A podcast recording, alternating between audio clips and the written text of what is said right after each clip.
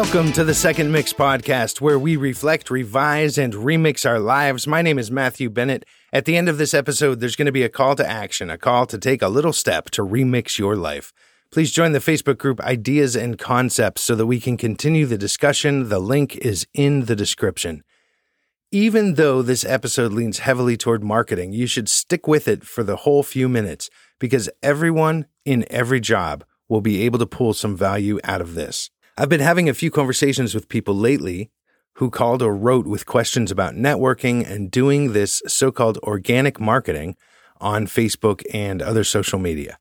You may have had organic marketing happen to you. Someone sends you a friend request and then a message, and then within a few minutes, they try to lead you into a conversation about what they're selling. I guess it must work on some people because people keep doing it. Heck, people keep teaching it. It gets pretty annoying, people wasting my time acting like they care about my situation. In reality, they only want something from me, and if they don't get it, they're going to move on. This is almost like door to door sales, I'd imagine. It used to work because it was easy. A nice vacuum cleaner or cookware set would come to me at my house, and I could buy or not buy. But then we as customers began to go where the products were sold. Then we found a way, even further into the future, the internet, to do our research by and still have it all come to us. In many ways, a door to door salesperson was, at the very least, a lot more honest.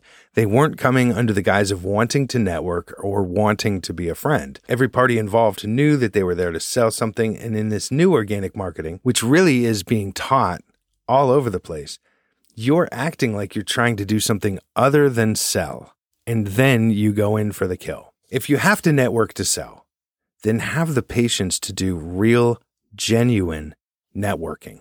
This is what has worked for me, and now my clients either know me or they were referred to me by someone who does know me. Just like a network.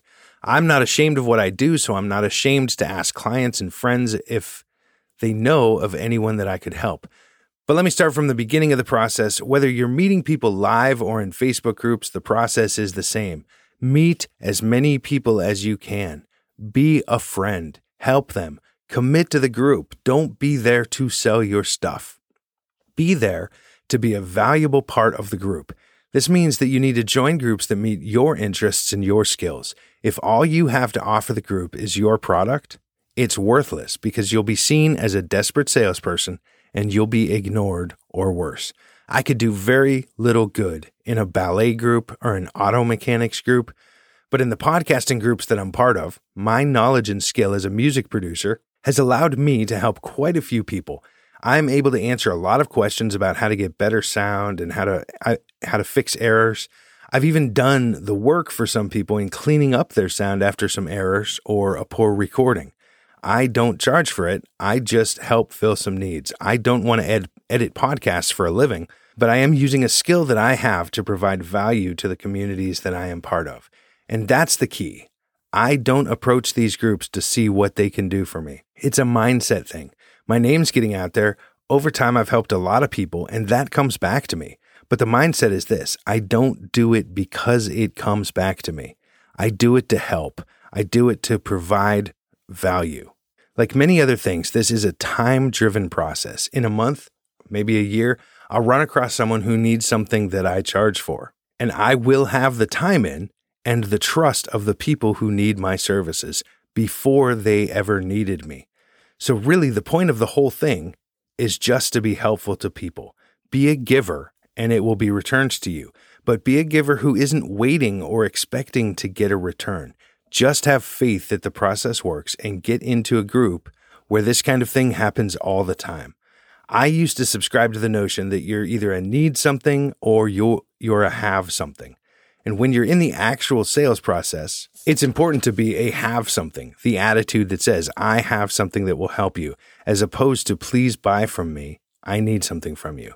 But for your networking process, there is a whole new attitude to adopt. And it is this I want to see you succeed, whether you're paying me or not.